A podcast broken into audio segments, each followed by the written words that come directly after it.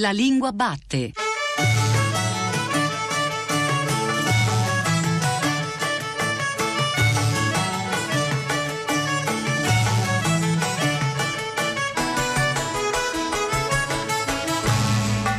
Buongiorno, ben ritrovati alla Lingua Batte, la trasmissione che esplora la lingua italiana su Radio 3. Ben trovati da Paolo Di Paolo a questi microfoni. Stamattina partiamo da una suggestione cinematografica, un film recentissimo ancora in sala, un film francese di Nicolas Pariser con Fabrice Lucchini, si chiama Alice e il sindaco. Il protagonista è il sindaco di Lione, un po' attempato, che vive però un malessere politico e emotivo insieme. Non riesce più a pensare, così dice a una giovane collaboratrice, Alice appunto, che sarà centrale nel suo tornare a parole più intense, a parole meno logorate, meno esauste. Lei mi ha chiesto di nutrire il suo pensiero. Mhm. Continui, no? Parli. Trovo argomento interessante capire che, che- che- che cosa oggi la politica può e che cosa non può portare. Ah, ecco. Continui e si sieda, per favore. Sarò brusca. Sì, dica. Ormai non ha l'impressione di stare davanti a un muro invalicabile da 30 anni. Non ha la sensazione di non poter più risolvere neanche un problema. Perché penso che i cittadini abbiano questa impressione.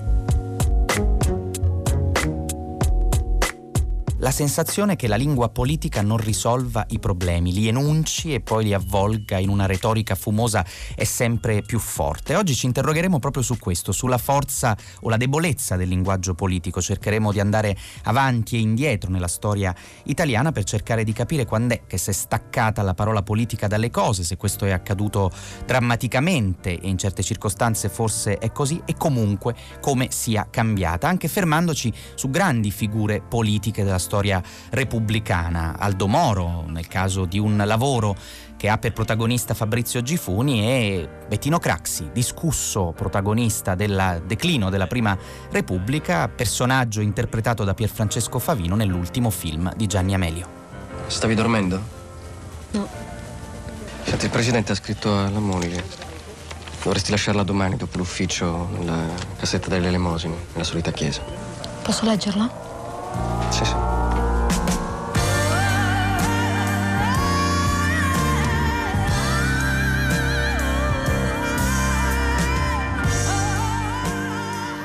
La verità è che parliamo di rinnovamento e non rinnoviamo niente. La verità è che ci illudiamo di essere originali e creativi e non lo siamo. La verità è che pensiamo di far evolvere la situazione con nuove alleanze, ma siamo sempre là, con il nostro vecchio modo di essere e di fare, nell'illusione che cambiati gli altri l'insieme cambi e cambi anche il paese, come esso certamente chiede di cambiare. Ebbene, caro segretario, non è così. Questo è uno dei testi più forti di un complesso lavoro che Fabrizio Gifuni ha fatto sulle lettere sul memoriale di Moro nei giorni della prigionia. Si rivolge direttamente al segretario della DC eh, Zaccagnini, si rivolge con dolore e anche con risentimento e ci parla di un'ansia di cambiamento che sente nel paese e che probabilmente però riguarda anche i maggiorenti della, della democrazia cristiana, del suo partito. È Moro un uomo politico a cui spesso si attribuisce anche una dimensione linguistica molto particolare e di questo vorremmo parlare proprio con Fabrizio Gifuni perché nello spettacolo ancora fino a stasera al Teatro Vascello eh, di Roma con il vostro irridente silenzio ha provato a far sentire la potenza di questa scrittura, una scrittura dal carcere molto diversa potremmo dire dalla scrittura dei discorsi politici di Moro. Qual è l'elemento che l'ha più colpita avvicinandosi la prima volta a questo materiale? Ma dal punto di vista generale, la cosa che mi ha colpito è che siamo davanti a un testo edito, ma è un testo oggettivamente inedito per la stragrande maggioranza delle persone, nel senso che queste carte, per mettere le mani sulle quali sono morte anche tante persone e che sono state il vero oggetto, oggi lo sappiamo con certezza, gli storici ce lo raccontano molto bene, il vero oggetto della trattativa, molto più di quanto non lo sia stato il corpo di Moro, una volta che sono state desecretate e rese pubbliche, sono rientrate, hanno subito come una seconda maledizione, cioè non, non le legge più nessuno, a parte degli storici che hanno lavorato a lungo su questo. Quindi questa è la prima cosa che mi ha colpito. La seconda è una cosa che ha a che fare con quello di cui parliamo qui, cioè una lingua straordinaria, una lingua precisa, articolata, cristallina, semplice e allo stesso tempo con un meraviglioso tempo all'interno che si dispiega del ragionamento che è il tempo del pensiero e che oggi ci mette proprio di fronte a, alla, alla, vertigine più profonda che ci separa da questo, cioè il tempo, prendersi il tempo di articolare un pensiero. E la cosa che colpisce di questa in particolar modo, come diceva lei, è che a differenza dei suoi discorsi che a volte apparivano molto tortuosi, con delle invenzioni linguistiche, delle famose convergenze parallele, in cui Moro era costretto in qualche modo ad un gioco di equilibrio che da equilibrio politico si faceva anche equilibrio sintattico, equilibrio linguistico, in questi 55 giorni lui scrive con una lingua chiarissima, con la lingua della verità. È come se ci fosse l'intero arcobaleno delle pulsioni e delle emozioni umane all'interno di quelle carte. Ecco, ci fermiamo ancora su questo punto perché effettivamente studiando la lingua di Moro prima dei giorni della prigione a, uno, a, un critico letterario, uno studioso e scrittore che ha curato un ampio volume Parole al potere sui discorsi politici dell'Italia dal 1861 all'altro ieri, Gabriele Pedulla, ecco, capita di sottolineare il fatto che appunto, come lei ricordava, spesso a Moro si attribuiva questa indeterminatezza, questi discorsi molto lunghi, una cosa che mi ha impressionato è che nel 62 al congresso di C parlò per 5 ore e mezza leggendo 99 pagine dattiloscritte. Era una prova di forza, chissà, oppure appunto una fragilità che si mascherava anche di potenza. Allora in questo senso è come se nella scrittura invece delle lettere dalla prigionia del memoriale questi rapporti di forza si modificassero molto e c'è anche un altro tipo di tensione dell'uomo politico che si sente inerme. Lei questo lo fa sentire moltissimo, anzi direi proprio in un modo radicale, avanzando nel suo racconto. Sì, eh, Moro scrive ininterrottamente, sicuramente a partire dal decimo giorno, prima non sappiamo. A partire dal decimo, undicesimo giorno lui scrive fino a pochi giorni prima di morire senza requie, con un'ostinazione, con una... Il, il suo tempo era fatto di parole scritte scriveva lettere agli amici, lettere ai familiari, lettere ai segretari di partito, ai rappresentanti delle istituzioni e poi soprattutto all'interno di questo memoriale che si compone in parte delle risposte che lui dà in questo cosiddetto processo rivoluzionario agli uomini delle Brigate Rosse e dall'altro sono ragionamenti autonomi, rivelando anche quello che tutti temevano, sia soggetti nazionali che internazionali, anche segreti di Stato, segreti militari, passaggi delicatissimi della vita italiana che fino a quel momento erano stati avvolti da una nube, con una lingua che è comprensibile a un ragazzo di terza media, eppure i brigatisti ci hanno sempre raccontato che non, eh, contrariamente a quanto avevano annunciato, tutto sarà reso noto al popolo, non divulgano nulla, a parte otto paginette, perché dicono ma noi non capivamo, era una lingua complessa, parlava in democristianese, ecco questa diciamo è la più grande frottola, nel senso che poi non, non, è, è, l'unica cosa che veramente non sta eh, in piedi, o quantomeno la cosa che di fronte alla sua scrittura è la, è la cosa che a me ha colpito di più. Insomma. L'immagine pubblica anche del Moro, presidente della democrazia cristiana, del Moro, leader di partito, è un'immagine pubblica di estrema sobrietà, di misura direi, no? tanto che spesso viene rimpianta anche da chi non ha vissuto una certa stagione, paradossalmente perfino viene rimpianta.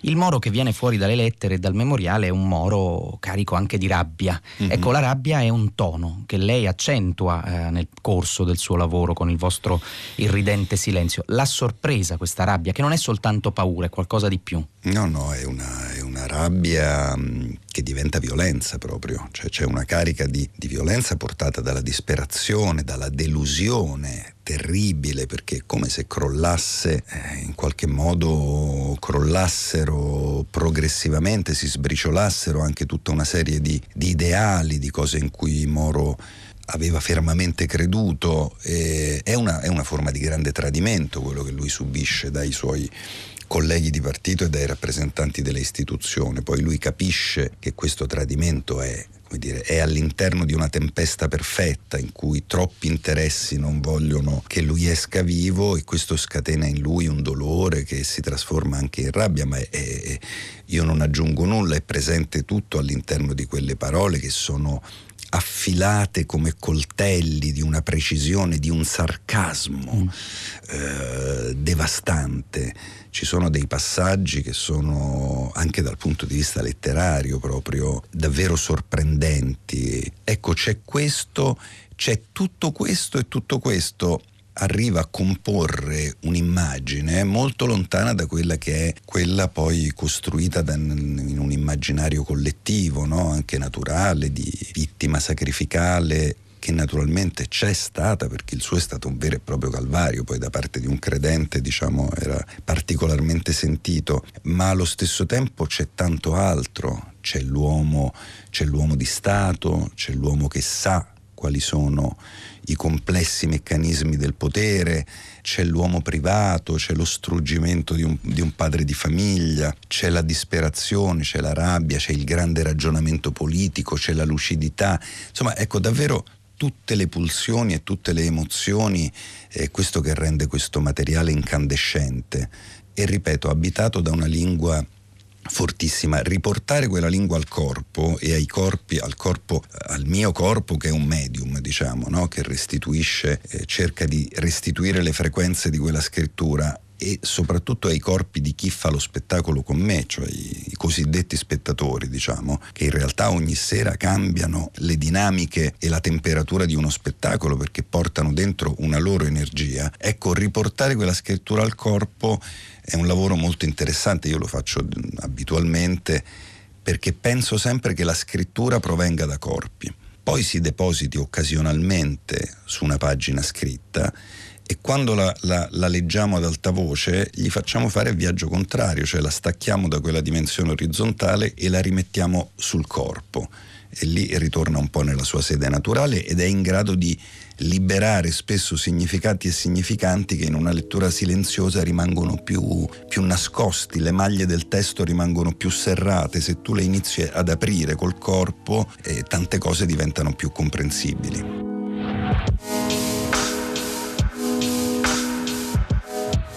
Il tempo corre in fretta e non ce n'è purtroppo abbastanza. Ogni momento potrebbe essere troppo tardi l'unica soluzione possibile è la liberazione di prigionieri da ambo le parti. In questo modo civile si comportano moltissimi stati. Se altri non hanno il coraggio di farlo, lo faccia la DC. Se così non sarà, lo avrete voluto. E lo dico senza animosità. Questo sangue cadrà sul partito e sulle persone.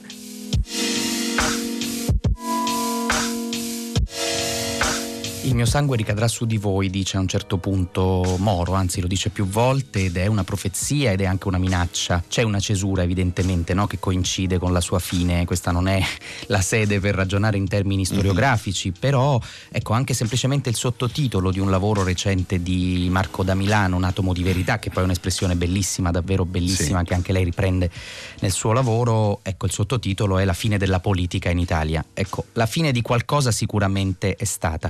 Lei eh, nel momento in cui così è inabissato in questo lavoro, che tipo di fine ha sentito anche rispetto a un discorso pubblico, ecco più che a una storia politica? Mm, beh, intanto c'è la fine di una vicenda privata, vicenda, la vicenda di un uomo questa è diciamo, la, la, dimensione umana, anche se siamo all'interno di un grande ragionamento e di una grande questione storica e politica, la dimensione umana è prepotente e Moro la riporta continuamente al centro, non soltanto per tentare di salvare la sua vita e mettere sul piatto della bilancia le ragioni umanitarie con la ragione di Stato, diciamo, no? ma proprio perché in quei momenti nella solitudine Moro ri- ritorna veramente a contatto con le parti più profonde di, di, se stesso. Sì, la fine della politica, la fine di un certo modo di fare politica probabilmente sì, cioè l'inizio di una, di una fine, eh, anche se ci vorranno tanti anni ancora perché quel mondo si sgretoli progressivamente, crollino i muri, cambino le, le, strategie geopolitiche dell'Europa, cambi il mondo completamente. Ci sono un po' due, almeno due grandi corpi e cadaveri insepolti nella storia d'Italia del Novecento che hanno delle, così, dei, dei, legami sotterranei che sono quello di Moro e quello di Pasolini. Sono due corpi a cui non è stata data degna sepoltura e che tornano periodicamente a, a disturbarci eh, con, con, con, le loro ombre, no? si inciampa continuamente in, in, questi corpi.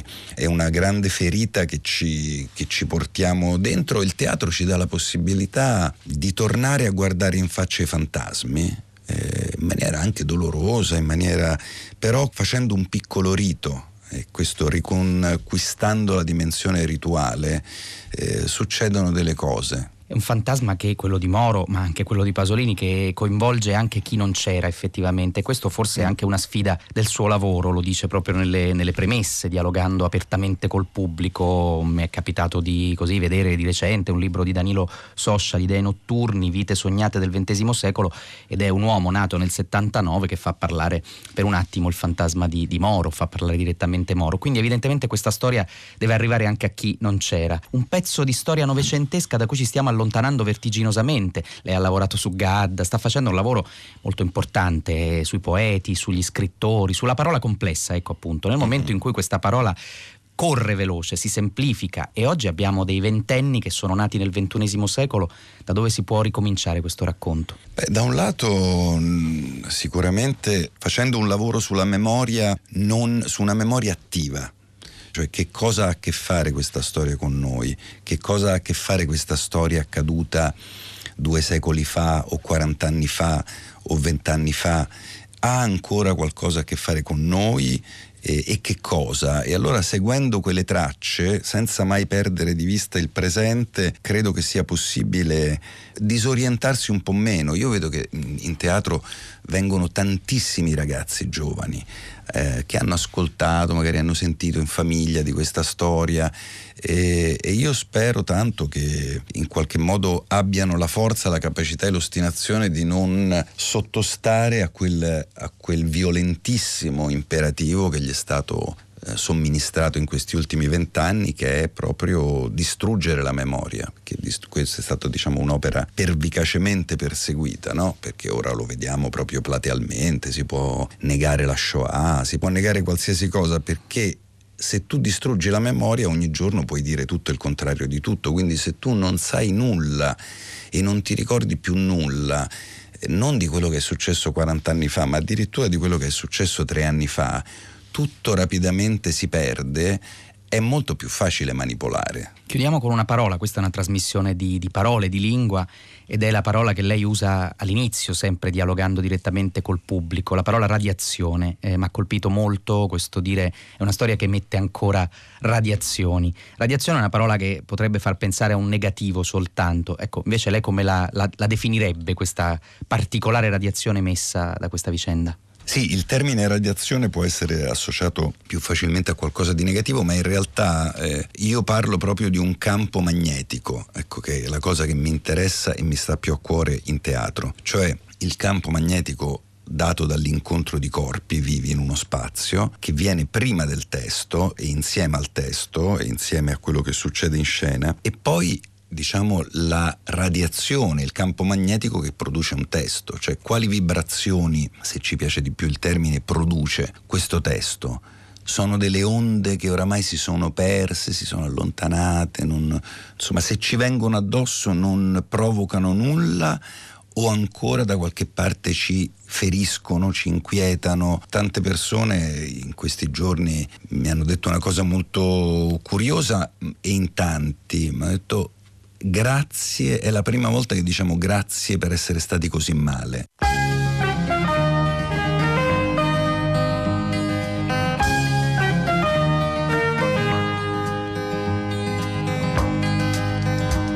Riverisco lor signori, sono il pagliaccio della corte, della mensa della casa di un porcaro dell'Arconte e ricordo a loro signori che per certi casi strani, ieri che diventa oggi, non ritornerà domani.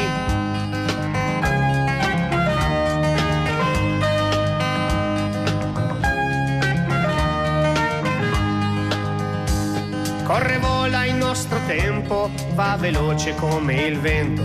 Se una donna si è negata che abbia in sé un ripensamento, se campassimo in eterno si può chiedere cent'anni, ma poiché siamo già morti, consoliamo i nostri affanni. Siamo all'appuntamento con l'Accademia d'Arte Grammatica, i dubbi linguistici che arrivano alla redazione della lingua batte dagli ascoltatori. Anna era in sala d'attesa dal medico, ha sentito una persona rivolgersi al medico, appunto al dottore, con un riverisco. Le è sembrato curioso e si chiede se questa formula esista ancora, sia ancora in uso e in che modo. Risponde al suo dubbio e torna a questi microfoni Valeria Della Valle.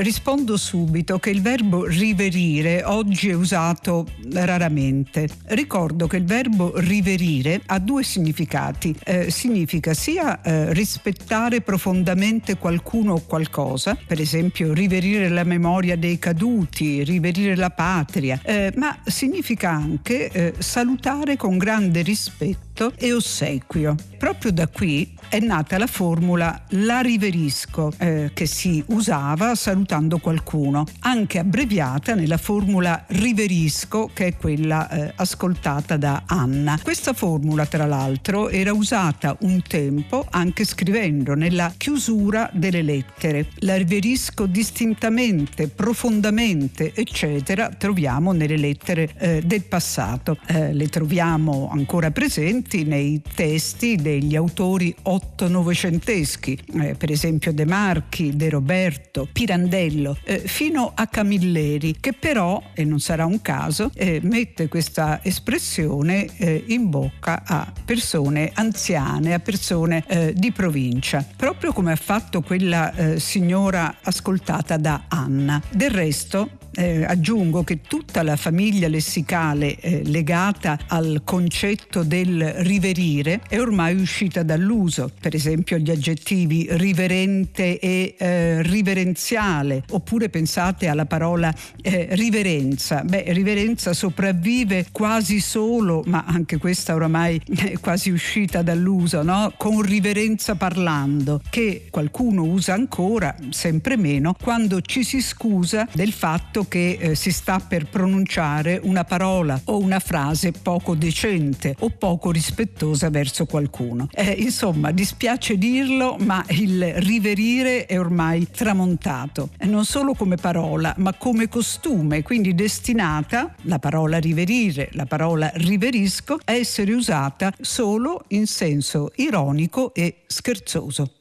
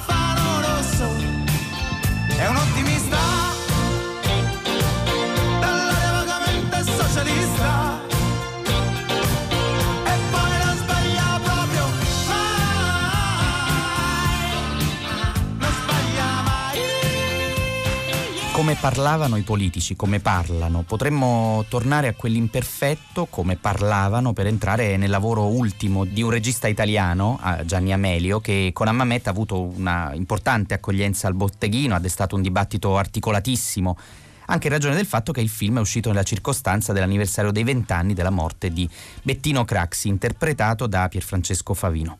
Quel così parlavano fa pensare anche un po' a un altro imperfetto della filmografia di Amelio, così ridevano. Così parlavano Gianni Amelio. Ecco, quando lei si è accostato al parlare del suo personaggio, chiamiamolo così, del suo protagonista, che cosa l'ha colpita? Quali sono i tratti dell'oratoria politica del personaggio su cui è costruito il protagonista del film che l'hanno particolarmente toccata?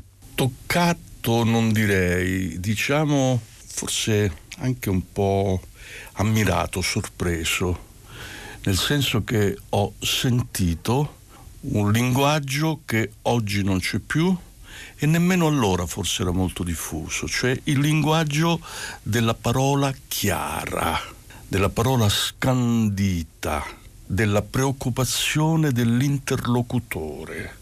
Quindi un uomo politico che pone al primo piano il suo ascoltatore e cerca di parlare perché lui capisca, non per esibirsi e non per eh, giocare con le parole, eh, giocare con le parole a quell'epoca o anche oggi in politica che cosa significa? Usare dei termini difficili in modo tale che l'altro, cioè quello che è ignorante, ti prenda per colto proprio perché non riesci a penetrare nel tuo linguaggio. Ecco, credo che la preoccupazione prima di Craxi nella comunicazione fosse invece la chiarezza, in due modi diversi. Intanto voleva parlare senza inflessioni. Lui che conosceva per esempio la lingua lombarda in modo assoluto, eh, per esempio ho sentito in un brano di un uh, filmino lui che cantava una canzone della Mala, in lombardo stretto, ecco, non si sente l'inflessione. Tant'è vero che nel film lui si prende un po' gioco del democristiano, dell'irpino. Noi anche se facciamo politica non siamo mai avversari e dobbiamo in Parlamento poi, ecco, sì. lui ride di questa cosa, quindi così ridevano pure anche ecco. mentre così parlavano. E poi quando parla con il democristiano che lo viene a trovare ad Amamet, la cosa che gli rimprovera è il parlare fumoso. Avete inventato voi il parlare oscuro, il dico e non dico. Tant'è vero che quando poi lo vede sincero, lo sente sincero, dice finalmente una parola chiara quel parlare fumoso, il parlare della Prima Repubblica di cui discutevamo all'inizio della puntata anche con Fabrizio Gifuni è così diverso dall'eventuale fumosità del parlare della Seconda Repubblica. Per Craxi quella fumosità, quell'opacità è assolutamente insopportabile. I linguisti che hanno analizzato un po' l'oratoria craxiana notano che c'è un tratto distintivo, il fatto di essere anche un innovatore linguistico, a cominciare dall'uso della prima persona. Le pare che questo sia un punto centrale? È centralissimo ma non è egocentrico. Lui usa la prima persona per responsabilizzarsi.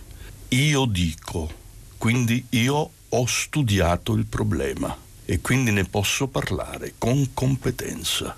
Questo significa. E poi un'altra cosa, le pause. Le pause non sono solo ad effetto, perché le pause quasi sempre sono ad effetto. In lui sono l'attenzione all'ascolto dell'altro. Si ferma ogni tanto per capire se l'altro lo sta seguendo. Ma qua è papà? Un ladro, il ladro più fiducioso che abbiamo avuto. Vabbè che, che s'arrubò? S'arrubò l'Italia. Dove l'hai messo il tesoro? Di quale tesoro parla lei? I nostri soldi, quelli che ci hai rubato. No, non li ho rubati, me l'avete tirati addosso. Erano monetine che io ho raccolto da terra uno ad una, eh? poi le ho versate in un paradiso fiscale. Ecco il mio tesoro, monetine. Siete venuti apposta. Basta! Siete venuti apposta qui a casa mia per cercarlo. Venite, venite. Casa mia è aperta per tutti quanti voi. Potete scavare nel giardino per cercarlo, il mio tesoro, alzare i letti. Dove le avete trovate? Quelle monetine nei salvadanai dei bambini. Siete entrati nelle sagrestie a, a, rompere le cassette delle elemosine. Avete aggredito i mendicanti. Nel film Hamamet c'è una differenza sostanziale che diventa anche narrazione tra il parlare pubblico e il parlare privato. E allora c'è questo personaggio interpretato appunto da Favino, calcato fino a un certo punto su Craxi, sul Craxi storico, che deve parlare in un modo alla società, soprattutto in questa sua fase di declino e di esilio, chiamiamolo così con tutte le virgolette del caso.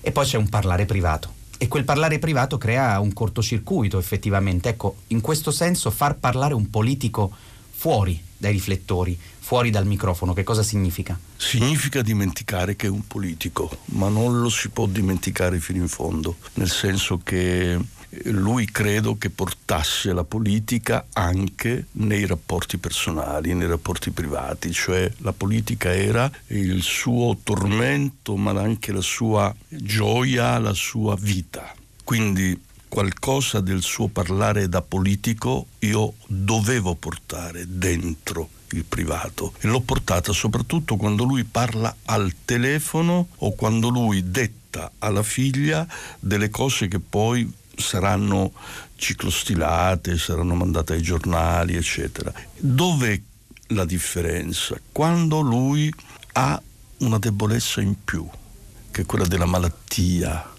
cioè la malattia lo rende indifeso e quindi nella malattia lui dimentica anche quelle regole che aveva seguito e che seguiva da leader di partito. Allora c'è tutta l'ultima parte dove l'indicazione che io ho dato a Favino, perché abbiamo studiato due mesi insieme, era quella di dimenticare completamente il linguaggio che avevo usato prima per abbandonarsi un po' anche ad un tono di voce più leggero, più basso, quasi un tono che dimostrasse eh, la paura di morire, la paura di avvicinarsi al giorno fatale, e quindi eh, lui in quei momenti fa delle ripetizioni, fa anche delle imprecisioni di linguaggio, però era davvero quello che forse nella vita lui ha fatto. Lì ho inventato io una differenza linguistica seguendo l'iter del personaggio verso la fine. Ma oltre alle parole del, del, politico, del politico anche portato sulla gogna mediatica, il politico in viso, il politico colpito dalle monetine, come accadde a Craxi davanti all'Hotel Rafael, ci sono le parole degli altri, ci sono le parole degli elettori, degli elettori dispersi, ci sono le parole dei giornalisti. È chiaro che bisogna creare davvero un tessuto fatto di parole altrui e talvolta sono parole che giudicano, ecco, in questo senso come ha lavorato anche sulle parole altrui che condannano, identificano la figura del politico. Quella è stata, diciamo, una preoccupazione molto forte da parte mia, nel senso che non inventavo sul nulla, ma inventavo sulla realtà rendendo però la realtà non naturalistica, non diretta, ma eh, giocando appunto io sulle parole. Faccio degli esempi, quando lui è bambino e sta in collegio, viene punito da un prete e il prete lo insulta e tutti gli aggettivi che gli scaglia addosso cominciano con la M. Non so perché, ma mi è venuta la M, quindi maledetto, mascalzone, malfattore e in chiusura maligno. Poi, va bene, la, gli elettori, i turisti che lo incontrano ad Amamet, ladro, mascalzone, forse imitando il prete, però quella che è la parola fondamentale detta dagli altri è ladro. E poi ce n'è anche un'altra, cialtrone, per denotare qualcuno che comunque è sfuggito alla giustizia e sta al mare passando le sue vacanze, diciamo. Poi quando lo insultano i comici, diciamo al bagaglino, non è il bagaglino ma è un teatro simile, e lì addirittura cominciano una canzoncina che forse è nata proprio in Lombardia, che fa gobba il padre, gobba la madre, gobba la figlia della sorella, e qui fanno ruba la madre, ruba suo padre, ruba il partito, cioè ecco, usano la parola rubare contro di lui sulle note di una canzonetta popolare, di un modo di dire eh, pubblico. Ecco, un'ultima questione, appunto proprio già suggerita da queste ultime sue parole. Il giudizio storico su Craxi è complesso, non è questa ovviamente la sede per occuparcene, però è interessante capire se al netto di quel giudizio storico si possa dire, almeno rispetto alla sua sensazione, che il linguaggio della politica si sia davvero impoverito. Se dovesse mettere in scena, come non le auguro di fare, un personaggio della politica presente, da dove partirebbe? Ecco, è ovviamente un paradosso. Da dove finirei? Cioè non me ne occuperei proprio, non comincerei. Io considero Craxi, al netto di tutti i giudizi negativi che si possano avere su di lui, veramente l'ultimo statista che abbiamo avuto. Dopo di lui il diluvio. Caparezza non mi piace perché è troppo politico, troppo politico, troppo politico, troppo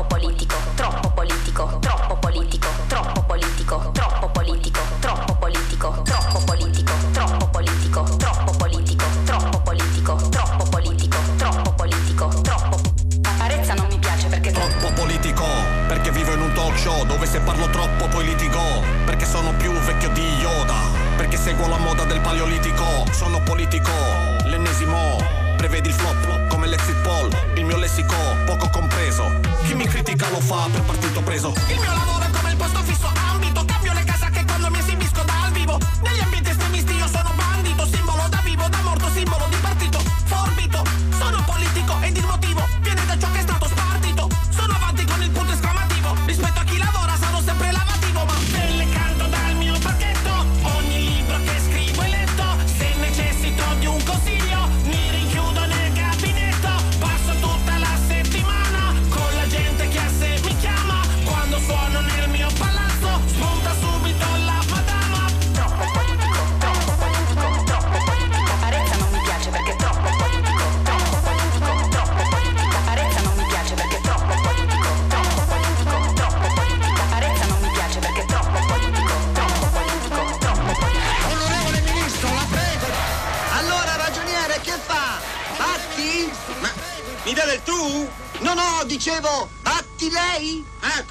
congiuntivo? Sì! Aspetti! Batti lei è il momento della rubrica sul comico, l'accento comico che mettiamo ogni settimana sul tema della puntata.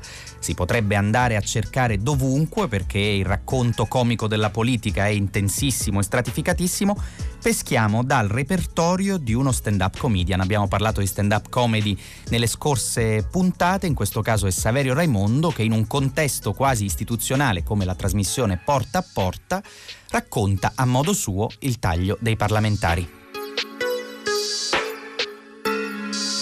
Questa era la Camera ieri durante il dibattito sulla legge. Ecco, come vedete c'erano soltanto 40 parlamentari, praticamente hanno fatto le prove generali della riforma. Ma che cosa comporta effettivamente il taglio dei parlamentari? Cosa cambia? Cambia che, per esempio, quando scoppierà una rissa alla Camera, come in queste immagini, ecco, i parlamentari saranno talmente pochi che si picchieranno da soli perché non ci sarà più nessun altro con cui prendersela. Ma soprattutto, per forza, questi si picchieranno da soli e non c'è l'avversario, per forza. Ma soprattutto questa riforma taglia i costi della politica perché con meno parlamentari si risparmiano molti soldi in quanto ci sono meno persone da corrompere. Ma attenzione, i nuovi parlamentari potranno essere corrotti solo o col bancomat o con la carta di credito, no con i contanti. Quindi si passerà dalla vecchia mazzetta alla bustarella elettronica. Vale la pena a questo punto approfondire il linguaggio politico da una prospettiva legata al lessico, alla pragmatica del linguaggio. E abbiamo pensato di coinvolgere due studiose, la linguista Paola Desideri dell'Università d'Annunzio di Chieti Pescara che si è occupata tra l'altro dei discorsi di uomini politici come Mussolini, Moro, Craxi, Bossi e Marco Pannella e una semiologa Raffaella Petrilli dell'Università della Tuscia che ha recentissimamente pubblicato Hate Speech, l'odio nel discorso pubblico per Round Robin Edizioni. Le ha intervistate per noi Cristina Faloci.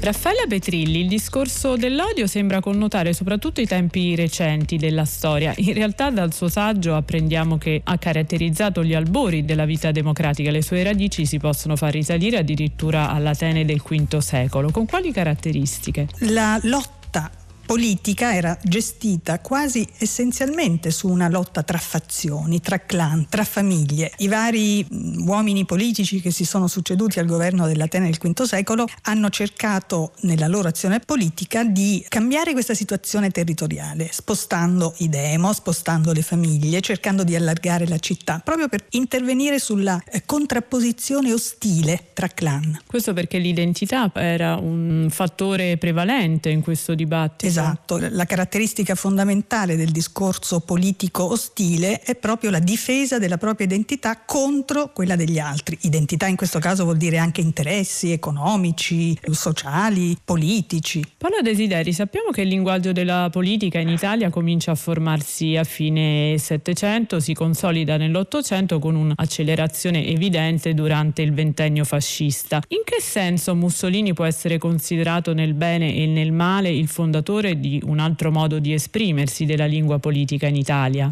Allora, il linguaggio mussoliniano è un linguaggio molto complesso, molto intenso, pragmatico, retorico, fatto di binomi e trinomi lessicali particolarmente efficaci e coloriti. Pensiamo solo alla scritta murale credere, obbedire, combattere, no? Quindi inizia secondo me con Mussolini la eh, captatio benevolenzie fortissima nei riguardi del popolo, del popolo con il quale Mussolini si identifica, che enuncia come portatore di grandi valori che solo lui come capo riesce ad interpretare efficacemente. Il linguaggio mussoliniano sarà un linguaggio magister da questo punto di vista per molta politica successiva, sia della prima, della seconda e soprattutto, soprattutto oggi della cosiddetta Terza Repubblica. Ricordiamo tra l'altro anche la componente d'annunziana, ovviamente sì, certo, vitalistica certo. del, additi, additi, del sì, linguaggio di Mussolini. Ecco Petrini, torniamo al vostro libro sullo hate speech che nasce da una preoccupazione, eh, cioè che il dibattito pubblico e le legislazioni nazionali su questo tema non abbiano strumenti sufficienti di riconoscimento di questa violenza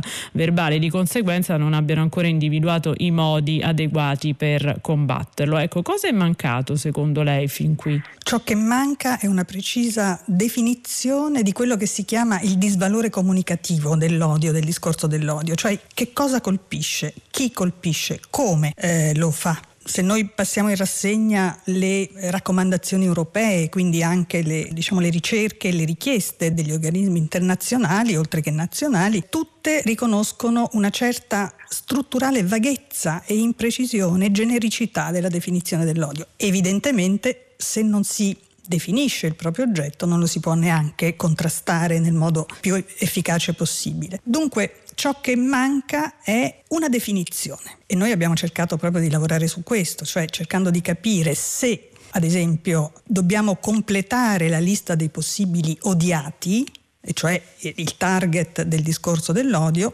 oppure se invece di fare una lista non convenga capire come funziona il discorso dell'odio. La nostra proposta è quella di considerare il discorso dell'odio quello che tenta, anzi che attenta al diritto di parola dell'altro. Ogni volta che l'altro viene presentato, costruito come una terza persona priva del diritto di parola, quello è il discorso dell'odio e potremmo, al di là della definizione, concretizzarla attraverso una serie di dispositivi linguistici che possono essere indicati come i segnali chiari ed ineludibili che siamo di fronte ad un discorso dell'odio.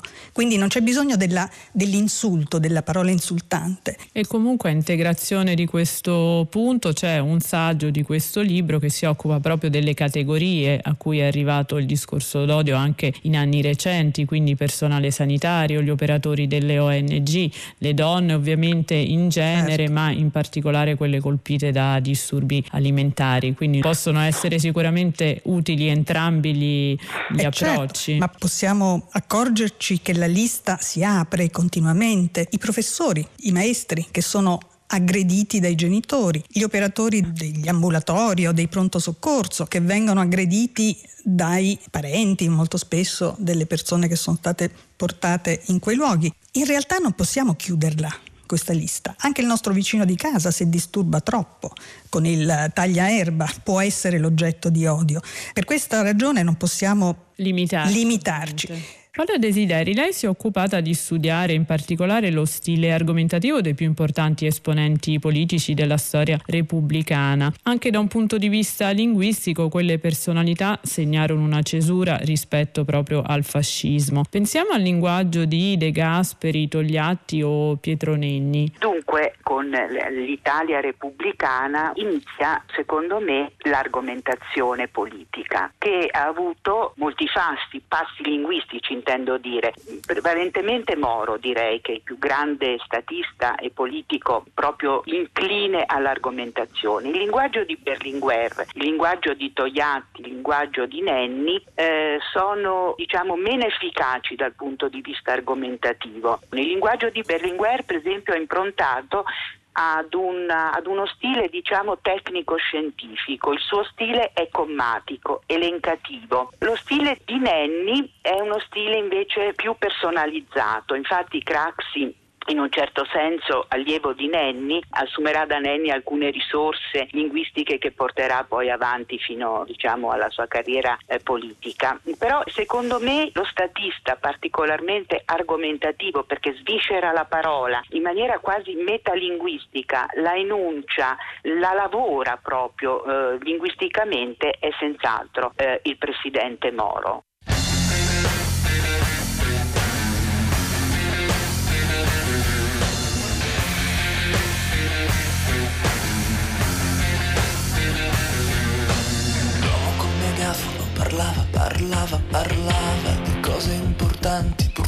Passanti passando distratti, a tratti soltanto sembravano ascoltare il suo monologo, ma l'uomo col megafono credeva nei propri argomenti,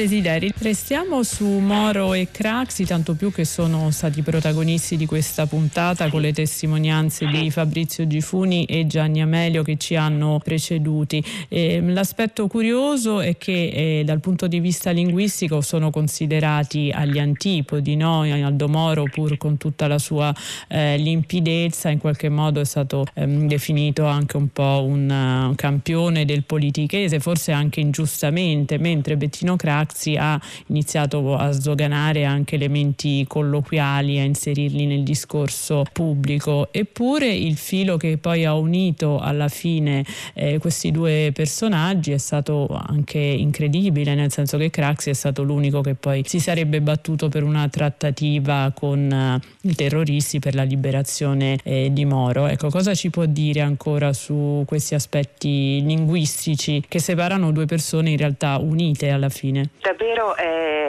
è incredibile questa loro mh, vicinanza emotiva, no? proprio nel, nel, nelle ultime fasi dolorose della vita di Moro. Dunque diciamo che i principali aspetti eh, linguistici e retorici da questo punto di vista del linguaggio moroteo sono la la semplificazione, eh, la retorica dell'attenuazione, della mitigazione. Moro è molto incline alla, alla litote, quindi sfuma moltissimo il suo eh, linguaggio, nel senso che anziché parlare di, di eh, fiducia dice non sfiducia, non opposizione. Un'altra tecnica morotea, a mio parere molto molto evidente, è quella metalinguistica, cioè l'analisi delle parole politiche d'ordine sue scelte selezionate, molto selezionate, perché Moro ha un, una competenza linguistica enorme, di prim'ordine, forse a mio modo di vedere è il, è il, primo politico da questo punto di vista, detiene il primato davvero di un vocabolario molto raffinato. E quindi la parola viene sviscerata, viene analizzata attraverso mh, modalità come per esempio se dico X è perché intendo dire Y, non so se rendo l'idea, questo è indizio di grande riflessione e di mh, grande competenza linguistica. Per Craxi posso dire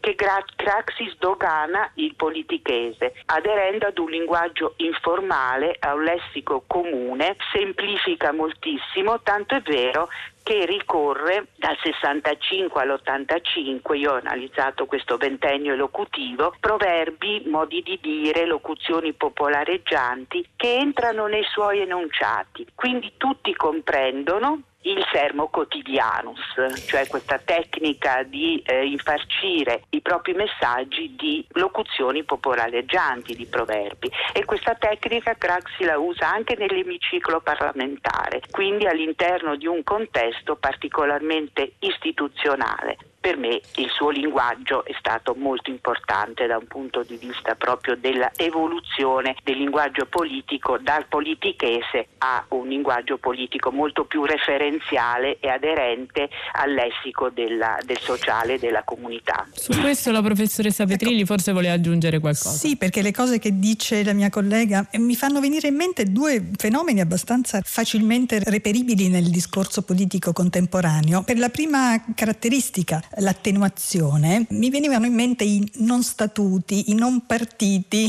utilizzati da Grillo, si sa, qualche anno fa. Come vedete il gioco di presentare attenuando è un, proprio uno stilema tipico del linguaggio politico perché, e qui è la seconda osservazione, è una caratteristica eh, del linguaggio politico e della proposta politica eh, cercare di definire, variandolo rispetto allo standard, il contenuto delle parole politiche che si usano. È un problema, è un male del linguaggio politico? Io penso di no. Io penso che sia proprio il luogo in cui il commento del eh, senso delle parole, eh, la negoziazione del senso, come diciamo tecnicamente noi linguisti o semiologi, la negoziazione del senso è il momento in cui espone il proprio punto di vista. Paola Desideri, allora Raffaella Petrilli nel suo libro contrappone al discorso dell'odio la buona pratica del discorso cooperativo e qui possiamo senz'altro riferirlo allo stile di Aldo Moro di cui abbiamo parlato poco fa, ma arriviamo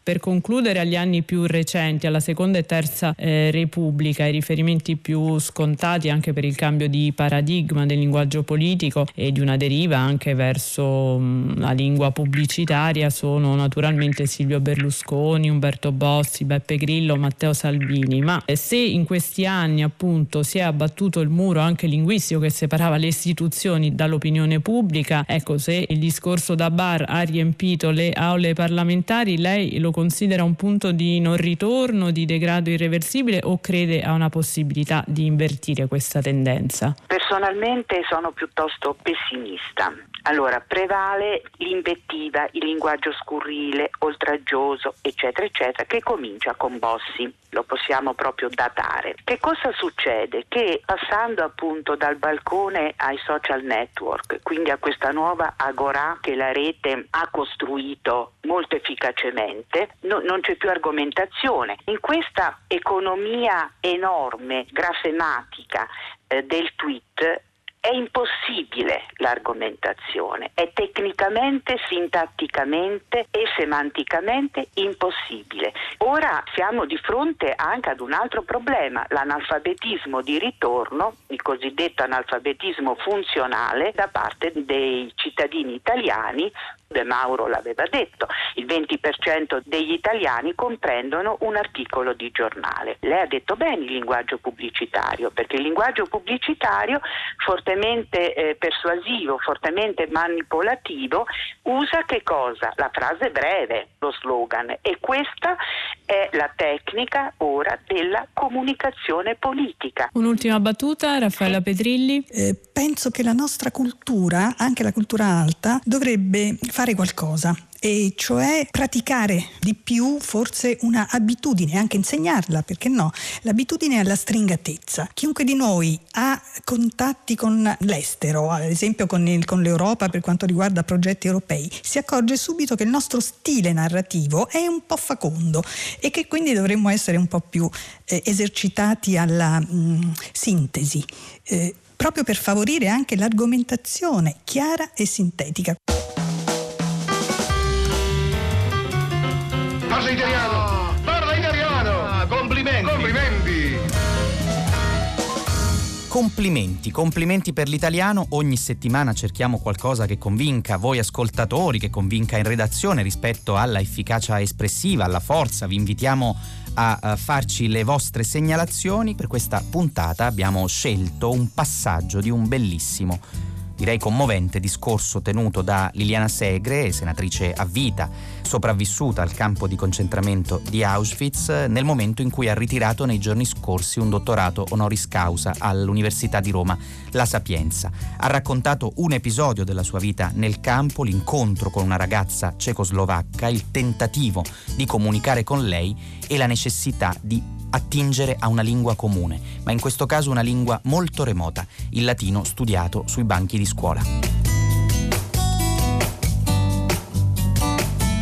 Ecco che in quella giornata terribile che fu la peggiore, per la solitudine, il freddo, la finestra aperta in questo stanzone aggrappata a una piccola stufa, con i soldati che passavano ridendo, guardando questo schifo di questa lì che come mai era ancora al mondo. Entrò dopo ore una ragazza, anche lei nelle mie condizioni, e si mise vicino a me davanti a quella stufetta che era l'unica fonte di calore. Ci guardavamo, ci guardavamo, volevamo parlare, volevamo dirci qualche cosa, una cosa qualsiasi, comunicare con l'altra lei era cecoslovacca, io italiana, nessuna lingua in comune. E allora cercavamo ognuna nella propria lingua di dire ti voglio bene, che terribile, che dove stiamo, la nostra casa, la nostra patria. E lei, che aveva forse due o tre anni più di me, che allora ne avevo tredici, mi chiese latinorum si direbbe nei promessi sposi, se sapevo qualche parola di latino. Sì, io quello della prima e della seconda media.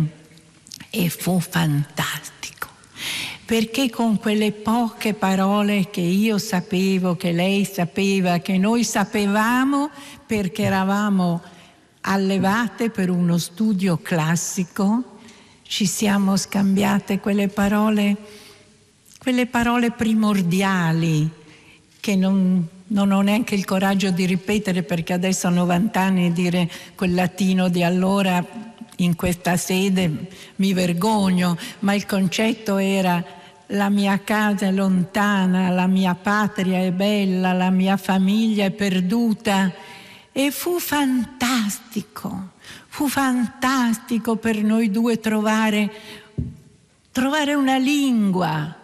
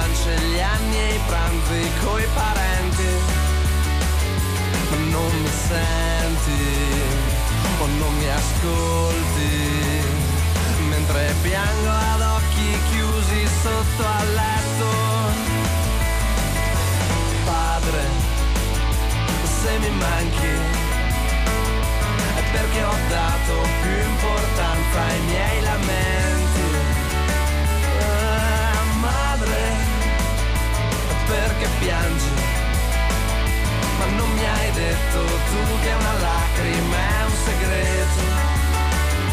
Ed io ci credo, ma non ti vedo, mentre grido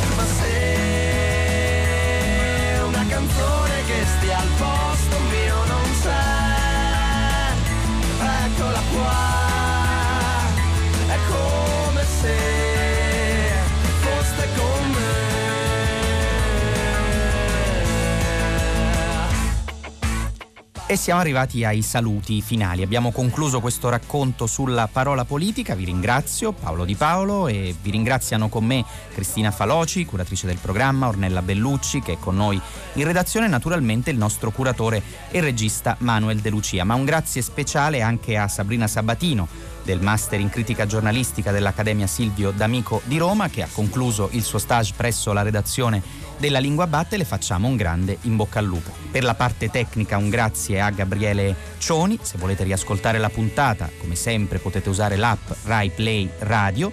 Se volete scriverci per i dubbi linguistici, per fare le vostre segnalazioni per la rubrica Complimenti per l'italiano, la mail è lalinguabatte-rai.it. Su Facebook potete cercare la lingua batte-radio 3. A domenica prossima!